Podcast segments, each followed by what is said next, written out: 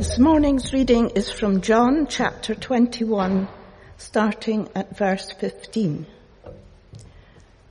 When they had finished eating, Jesus said to Simon Peter, Simon, son of John, do you love me more than these? Yes, Lord, he said, you know that I love you. Jesus said, feed my lambs. Again Jesus said, Simon, son of John, do you love me?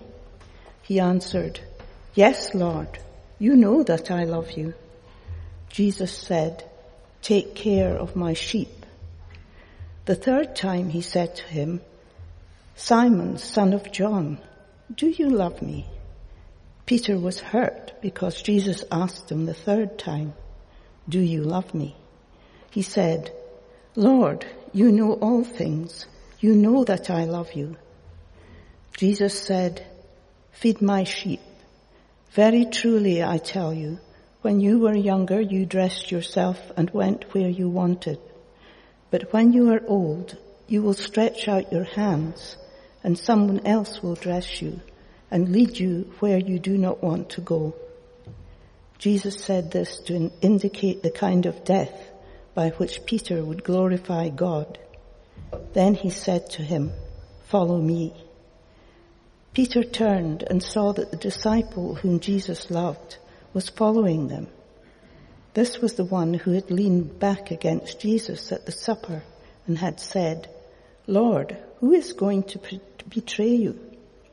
When Peter saw him, he asked, Lord, what about him?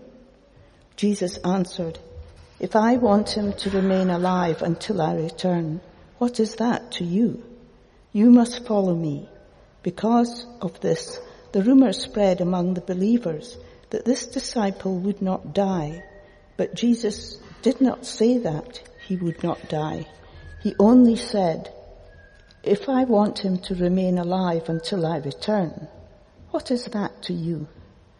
This is the disciple who testifies to these things and who wrote them down. We know that his testimony is true. Jesus did many other things as well. If every one of them were written down, I suppose that even the whole world would not have room for the books that would be written. Amen. And thanks be to God.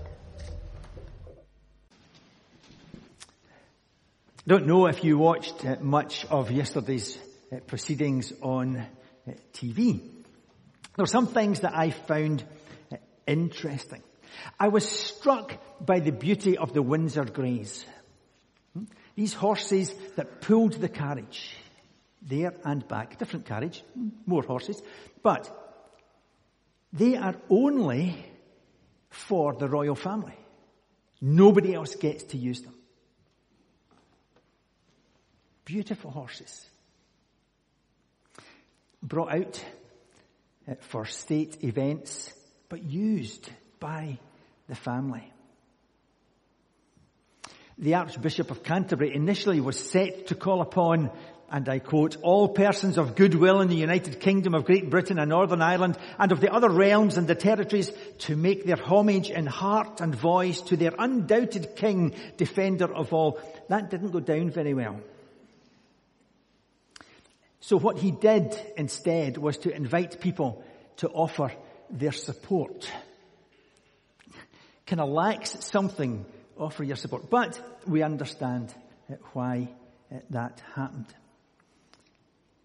The people doing the commentary made so much of the different robes that were being worn for the day. And we got, you know, the Charles changing out of one robe and into another robe and blah, blah, blah.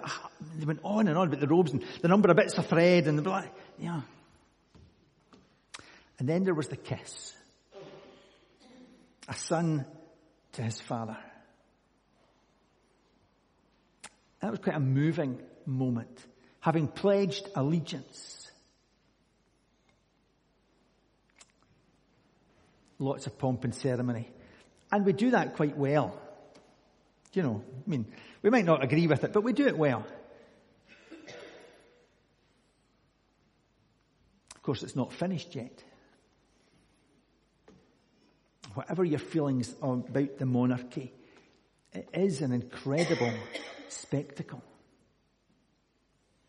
19 different bands stretched out over a mile, starting to play at exactly the same time. I mean, who else does that? it's ridiculous. Pomp and ceremony. Our story today is about a meeting with a different king. An entirely different kind of king. A king who entered the city not on a gold coach drawn by beautiful horses, but on a donkey, whose way was strewn with coats. A king betrayed, not honoured by a kiss. A king whose clothes were torn and whose robe was fit only for gambling over. A king to whom promises of allegiance were made and very quickly forgotten. Last week we saw that Jesus had performed this amazing miracle with a huge catch of fish. And it was then his disciples realized it was him on the shore. So they, they hauled in the fish and then he invited them for breakfast. We come to the end of this Gospel of John and we have this last amazing scene between Jesus and Peter. Think of the atmosphere around that fire. We talked earlier about, about how smells can, can, you know, just bring memories back. And the last time uh, we are told that, Jesus was around, uh, Peter was around this kind of fire was when he, when he disowned Jesus. There might have been small talk in the group as they sat eating, eating breakfast, but I wonder if they ever dared to mention the elephant in the room. All of them had left him. All of them had abandoned him. But Peter particularly, I can imagine, sitting maybe even on the opposite side of the fire, with a wee surreptitious glance now and again at Jesus, wondering, when's he going to say it? When's, when's he going to throw me out? When's he going to tell me how, how awful I've been? When's he going to tell me that's the end? I've had enough of you. Then it seems as if they head off along the shore. And Jesus and Peter have the chance to be together. And Jesus says, Simon, do you love me more than these? Well, what are these that he's talking about? Could it be that he pointed to the other disciples? He says, do you love me more than these other disciples, these other people. He says, I remember what you said, but your actions didn't match your words. They left me, Peter, but you denied me. Yeah, it could be the other disciples. Could Jesus have been pointing at the fishing boat when he said, Do you love me more than these? Peter has just led that group out to go fishing back to what they knew, back to what they did before, back to what he thought was security, going back to what they knew best. It was almost as if he's saying it was a good run I enjoyed it, but now it's time to get back to reality. Could Jesus even have been pointing at the food and the fire, meaning comfort and security? And before we jump in Peter and the disciples too much, I wonder if if maybe there's something we can see about ourselves in them. When was the last time you and I had to pass the stickability test? Has there been a social setting when Christ's modern day accusers were so in control of the moment that you or I felt the heat and betrayed him? Have we been caught in a circumstance where we were in the minority and rather than lose social or business acceptability, we abandoned them. Has there been a time recently when we've found it easier to be politically correct than biblically true? So when Jesus asks you, do you love me more than these? It's not intended to be an easy question. It's one to which we are expected to give proper consideration. We cannot love Jesus more than these and yet put these, whatever they are, ahead of him. So Jesus asked Peter and he asks us the hard question, the questions that make us squirm. I can imagine that Peter didn't even look at Jesus when, when he said the word, yes, Lord, you know that I love you. And maybe Peter's tone was, I really don't want to talk about this. It's done. Can we just move on? But that's not how Jesus works. For there to be full restoration, there has to be full repentance. Jesus asked the hard question, and when Peter, like us, wanted to dodge it, he pressed it home, knowing that it was for Peter's good. The most remarkable thing about it is that by way of forgiveness, Jesus gives Peter a job to do. When Peter says that he loves Jesus, Jesus didn't go, oh, that's great, thanks. He says, here's what I want you to do now then. Feed my sheep. The three questions correspond to Peter's three denials. Three for completeness, but three also for the reminder. The smell of the fire, Peter's night of agony and Jesus' own night of agony. But the former can be dealt with because of the latter. Jesus is the Passover lamb who takes away the sin of the world. Peter's sin, your sin, my sin. So Jesus goes to where the pain is, as he so often does. He asks Peter the question that goes to the heart of it all. Do you love me? It would be possible to make something of the fact that when Peter replies to Jesus, he used a different word for love.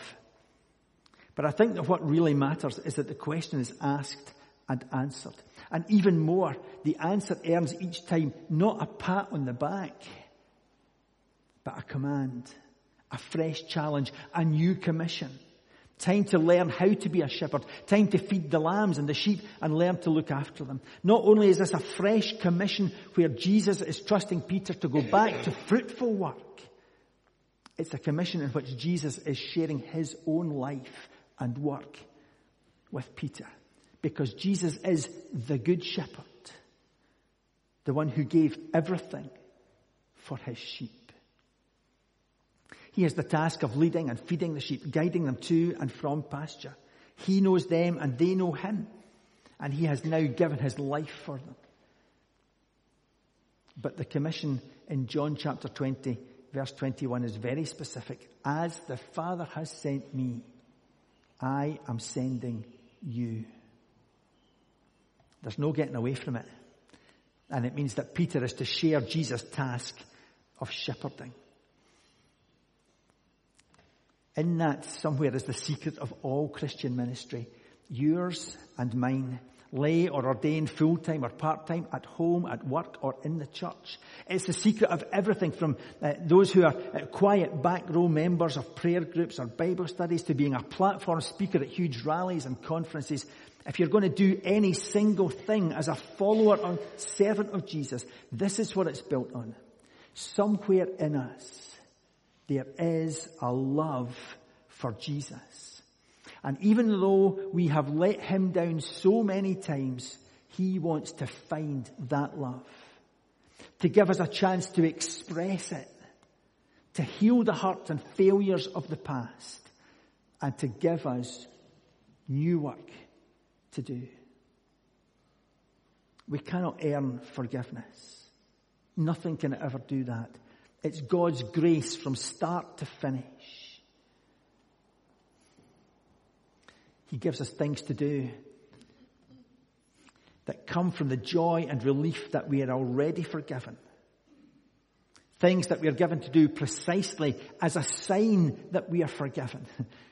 Things that might be costly to us because Jesus' own work cost everything. Things that might mean following Jesus into suffering and struggle. And we see that Peter ends his life by laying it down in sacrifice for Jesus. But from this point, Peter goes from strength to strength. He was still muddled from time to time as, you, as we see, as we read through the book of Acts. But he became a shepherd. He loved Jesus and he looked after his sheep. And no one could ask for more. And Jesus never asks for less. Having been given his task, Peter saw that John was following them. And I think he did what most of us do. What about him? Eh? It's like, you want me to do what? Well, what about him then? Right? Is he getting something worse than me? That's normally the way around. We like it, isn't it? We, you know, you me something good. Can he have something really nasty? what about him then?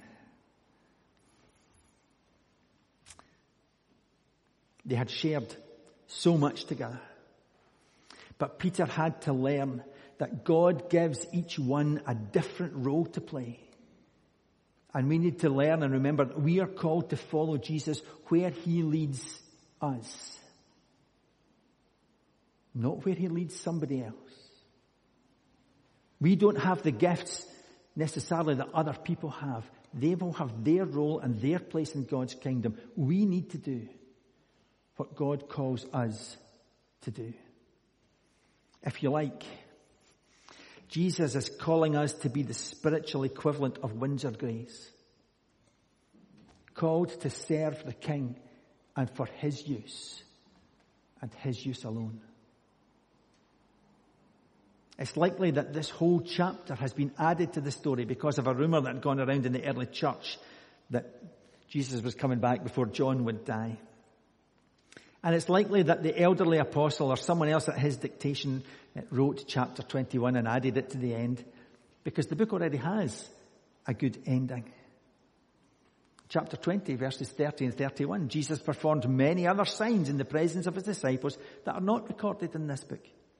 But these are written that you may believe that Jesus is the Messiah, the Son of God, and that by believing you may have life in his name.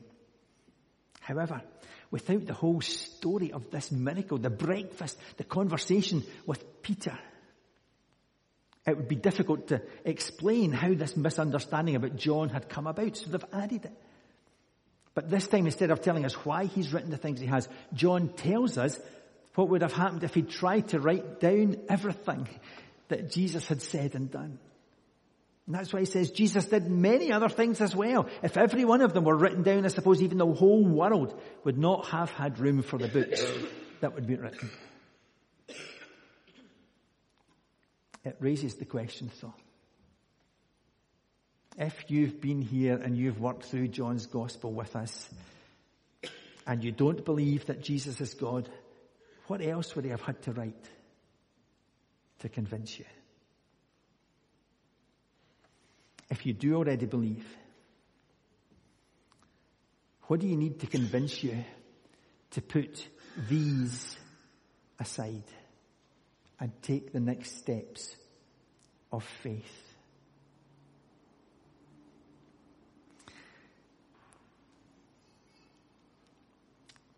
The ultimate point of this is that the King of Kings, the Alpha and Omega, the beginning and the end, was born into this world.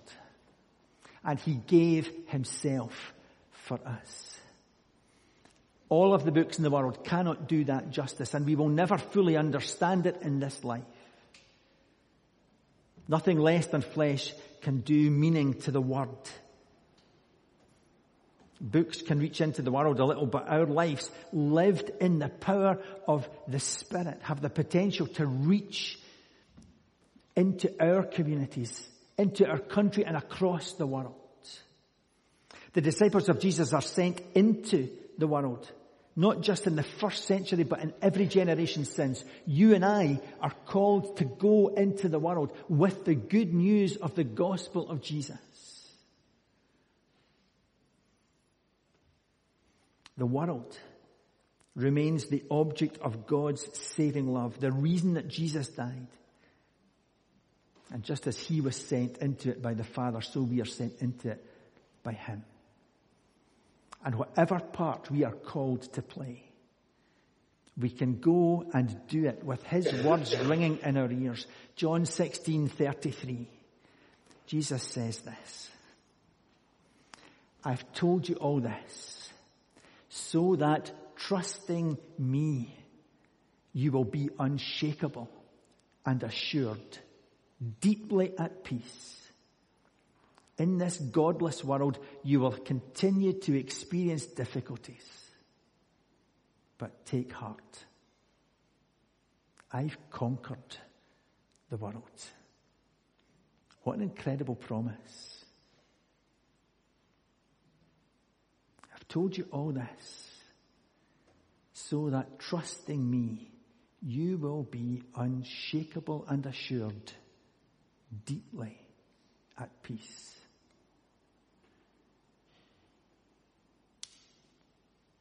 I don't always feel that way. But that's because I don't always focus on Jesus. And that's the challenge for us. But that's also the promise for us. When we do focus on Jesus, when we put Him first, that's His promise. And we can trust Him. Amen.